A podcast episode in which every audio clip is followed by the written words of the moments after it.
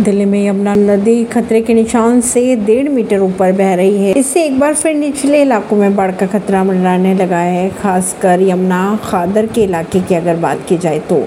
सरकार के द्वारा मुनादी कराई जा रही है। वहीं पुराने लोहे के पुल पर ट्रेनों की आवाजाही को रोक दिया गया है। मणिपुर मामले को लेकर विपक्ष व लामबंद संसद स्थित गांधी प्रतिमा के सामने किया प्रदर्शन। जी ट्वेंटी बैठकों के लिए आईटीपीओ कॉम्प्लेक्स हुआ तैयार। पीएम मोदी करेंगे उद्घाटन। परवीन सिंह, नई दिल्ली से।